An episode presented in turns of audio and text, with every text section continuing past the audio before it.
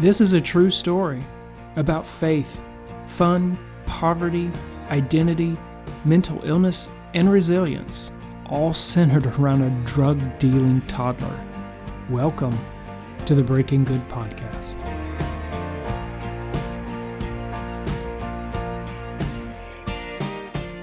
This podcast is made possible by the Louisville Institute. Special thanks to the Western Indiana Community Foundation Vermilion County Community Foundation, and the Collegeville Institute. And special thanks to Mark Bennett, journalist at the Terre Haute Tribune Star. Except for Judith Dana Lumen Trent, her father, and her mother, all legal names, street names, identifying details of living characters have been changed or composited to protect their privacy.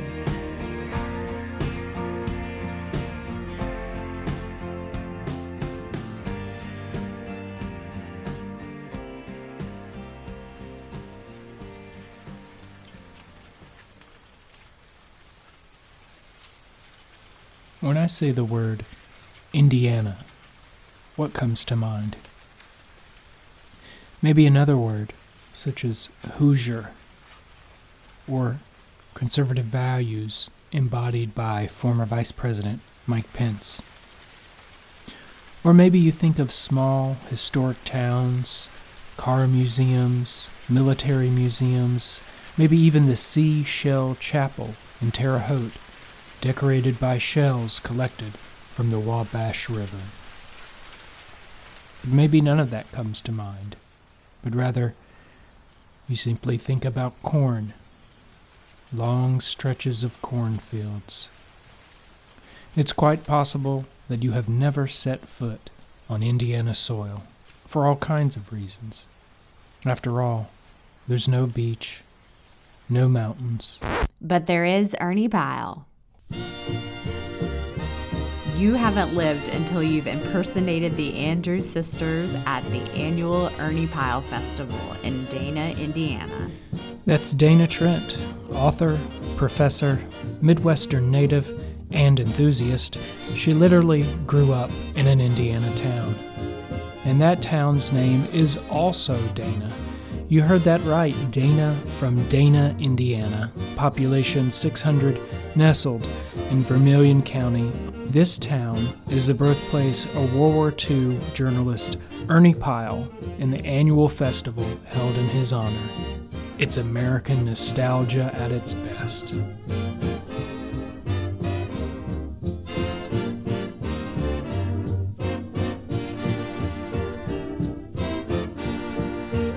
In the 90s, when I grew up, all the grandmothers in Dana taught the kids a popular 1940s dance called the jitterbug. And every week in the summer, three dozen kids and our grandmas packed the Dana Volunteer Fire Department to practice this dance.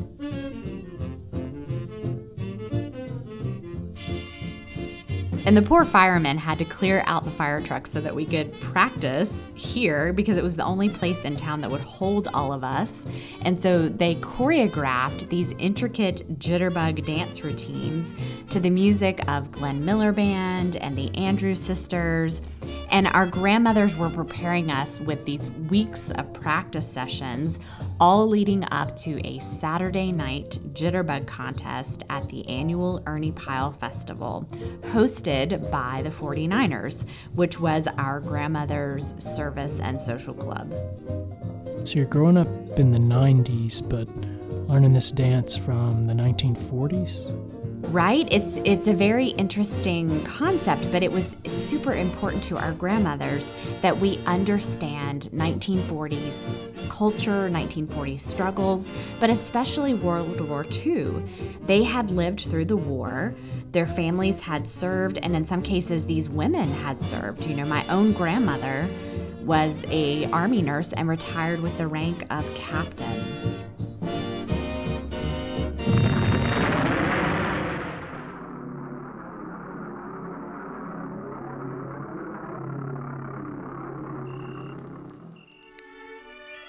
So the 49ers were formed in 1949 to commit themselves not only to like post war community service, but also to remember what they had lived through, what they had survived. And they wanted us to know both the atrocities of war, but also the resilience that comes from living through something like that. And also the honor that they had, the responsibility they felt for carrying on the legacy of those who didn't come home from the war, like Ernie Pyle.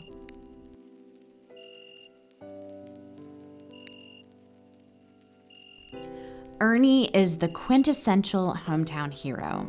He was a Pulitzer Prize winning reporter born in Dana, and he is most famous for his candid frontline stories.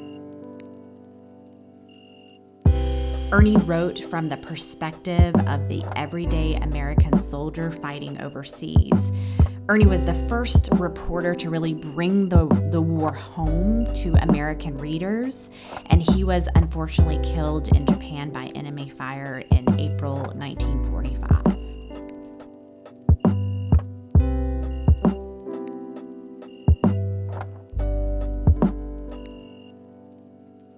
The last of comforts are gone. From now on, you sleep in bedrolls under little tents. You wash whenever and wherever you can.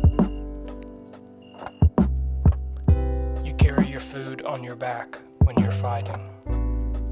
You dig ditches for protection from bullets and from the chill north wind off the Mediterranean. There are no more hot water taps. There are no post exchanges where you can buy cigarettes. There are no movies. When you speak civilian, you have to wrestle with a foreign language. You carry just enough clothing to cover you, and no more. You don't lug any knickknacks at all. When our troops made their first landings in North Africa, they went four days without even blankets, just catching a few hours' sleep on the ground. Everybody either lost or chucked aside some of his equipment. Like most troops going into battle for the first time, they all carried too much at first. Gradually, they shed it. The boys tossed out personal gear from their musette bags and filled them with ammunition. The countryside for 20 miles around Oran was strewn with overcoats, field jackets, and mess kits as the soldiers moved on the city. Arabs will be going around for a whole generation clad in odd pieces of American Army uniforms.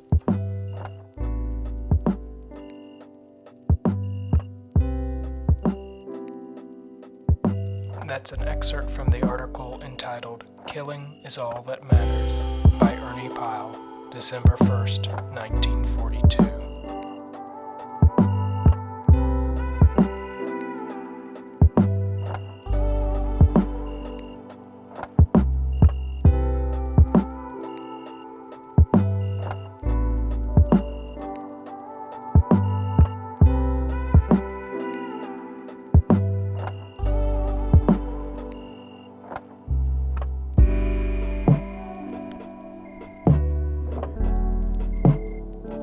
Remembering the difficulties of the war and remembering Ernie's bravery in covering those details was very important to our grandparents' generation.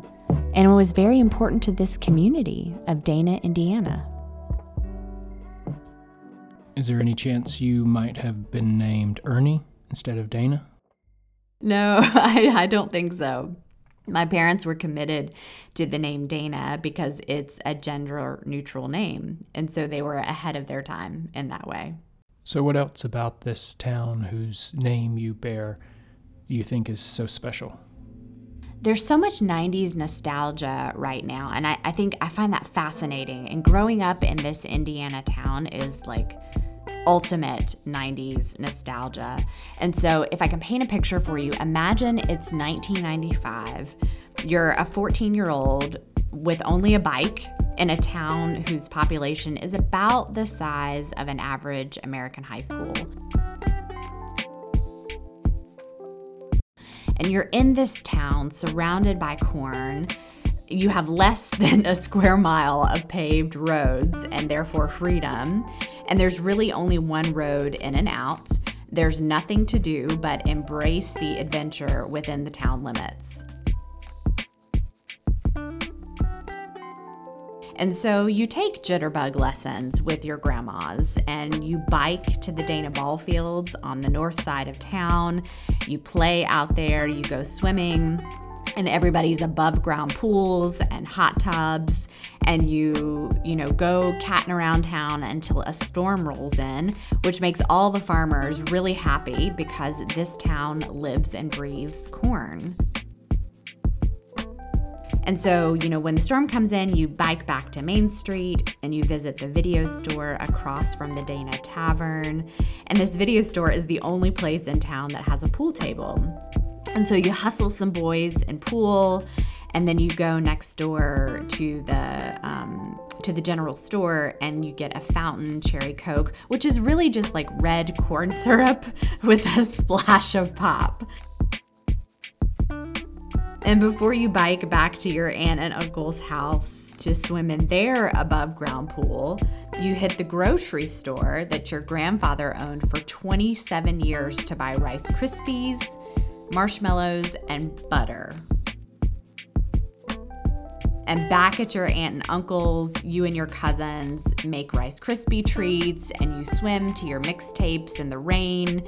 And your mixtapes have like Marky Mark and Ace of Base and the Proclaimers and SWV. You know, you blast it on the boombox all afternoon until you're pruny. And then when you're so tired from biking and swimming and hustling, you know, all you can do is watch that VHS tape that you rented of Dirty Dancing and you watch it on repeat until you're just can say the lines verbatim. And again, there's no cell phones, no one's hovering over you. You're safe and free and you head back out to the above ground pool to swim on those long silver floats until sunset. It's amazing. And it's 90s nostalgia nestled in a third mile cut out of corn.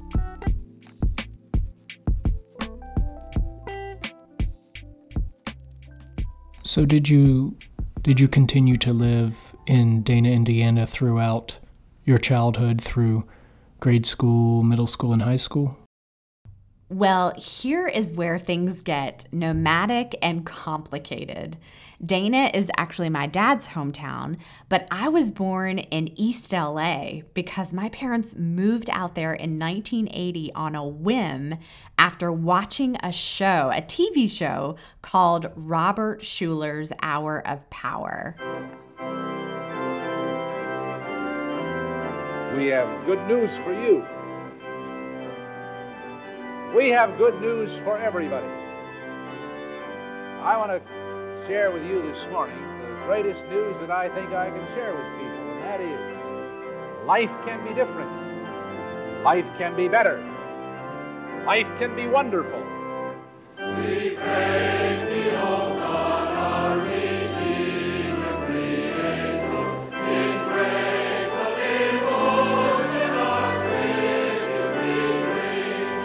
The biggest environmental problem in America is the environment in a man's head. We have a major problem of mental pollution of negative thinking. Wealth does not necessarily bring happiness. Poverty does not bring necessarily misery. Because there was an enormous faith in God, and we loved each other, and we were a happy family, and we all pulled together, and we prayed together, and we believed together. You can become the kind of person you've always wanted to be.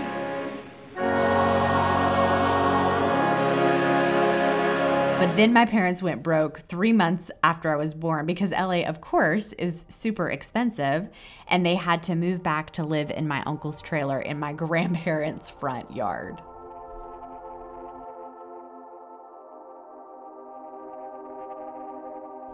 So Dana was born in East Los Angeles, California, and at three months old, her parents moved back to Dana, Indiana, her father's hometown.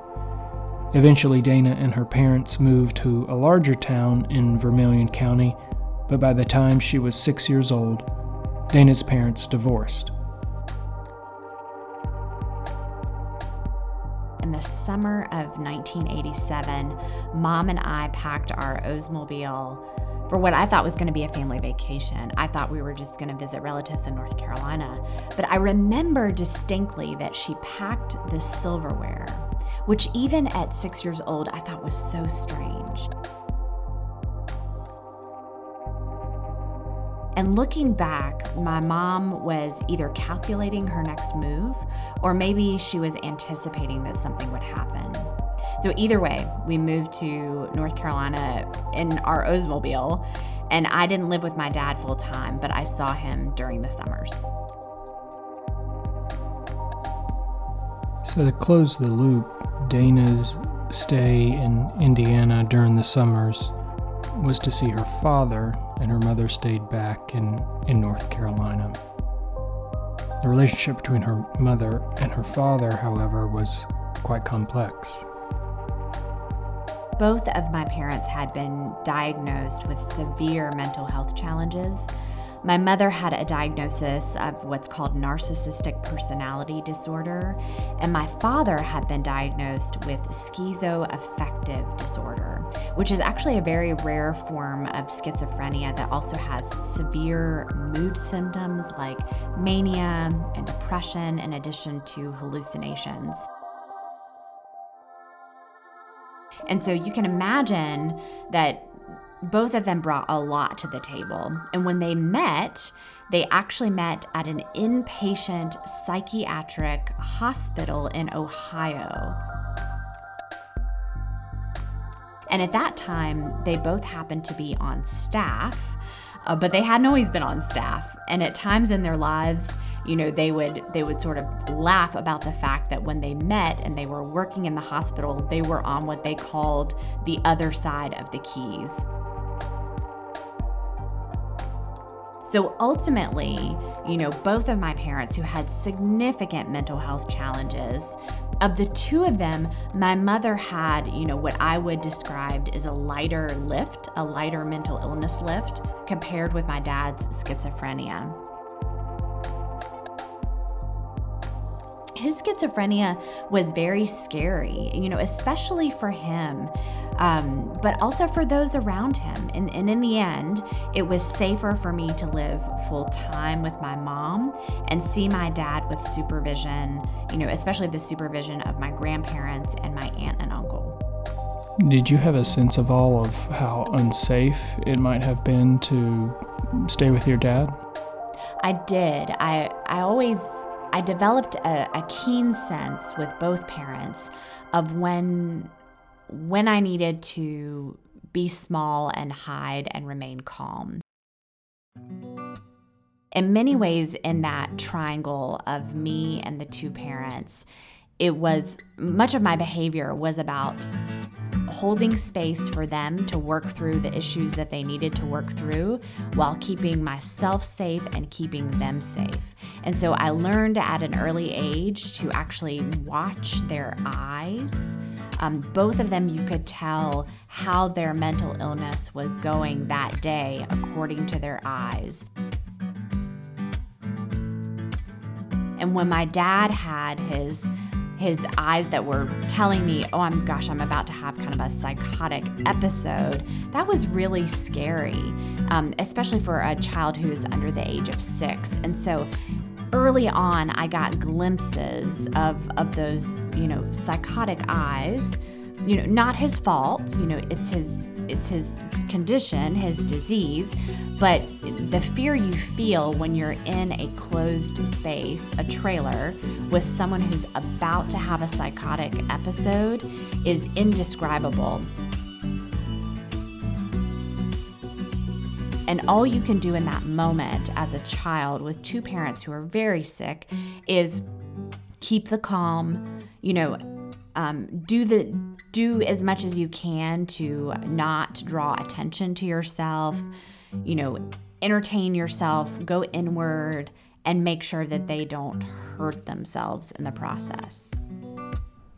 So there's a big contrast here between what you described in Dana, Indiana, the American nostalgia, your parents' mental illness. So, what was it like to leave your mother in North Carolina and, and go to Dana, Indiana to spend time with, with your dad and, and that part of your family?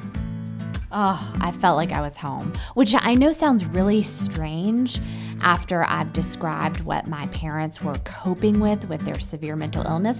But you know what the difference is? I was living with my grandparents. And so it was like I had this wonderful, cozy nest of state of safety and stability with these wonderful grandparents and an exceptional aunt and uncle who all made sure I was safe in town. And then my dad came for visits to town.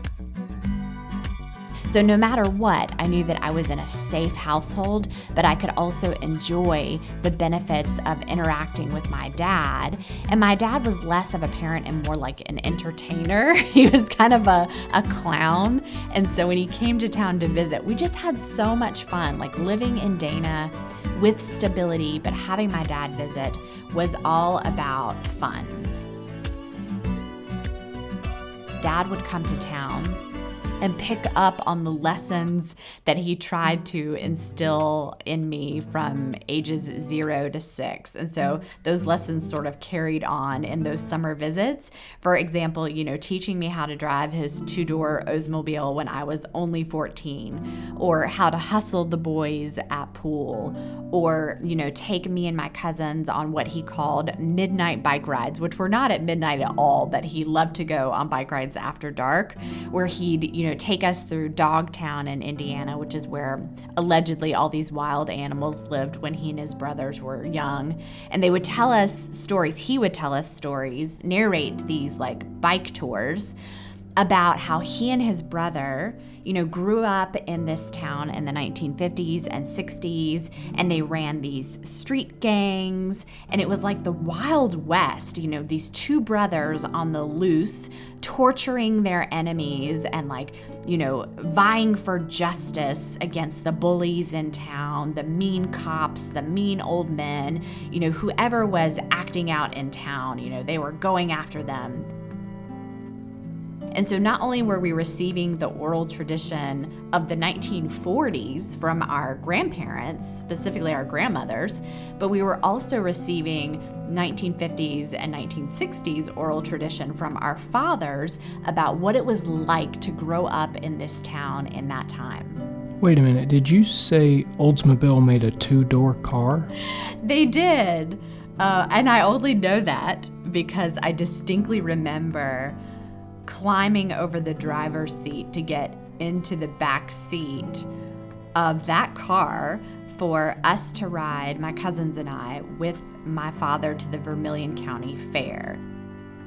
My father loved to take back roads, and so it was the three of us in the back seat, me and my two cousins, smushed together in the back like a layer cake, and we'd press our palms to the spongy ceiling um, while my dad took gravel roads at like 50 miles an hour, which is crazy. And when he got to a hill, which in Indiana, a hill is like a really tiny hill, he'd yell out, Tickle Top, which is a warning that your stomach is about to come up you know, into your throat. It's that roller coaster feeling.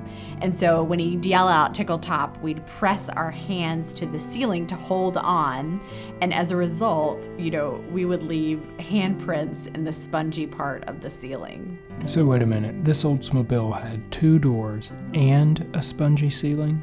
It did. It did. It had a spongy ceiling because my dad had razored out, cut out the fabric the normal fabric of a car ceiling.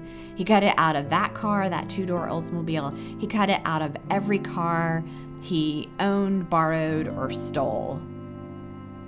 King, that was my dad's street name, he razored everything. And he kept a knife in his pocket and a razor on the kitchen counter.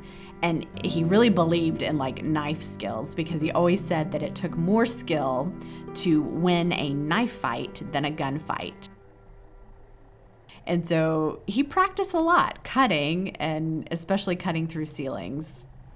Okay, so you finally convinced me that there's something more fascinating than a two door Oldsmobile and that is your father. He was quite a character. He was.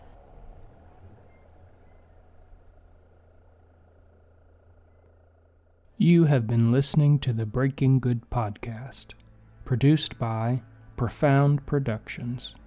The intro music is entitled From the Heartland and is composed by Seastock, licensed from Jamendo. For details on all other background music and sounds, visit jdanatrent.com. There, you will also find additional show notes, photos, and more. Thanks for listening.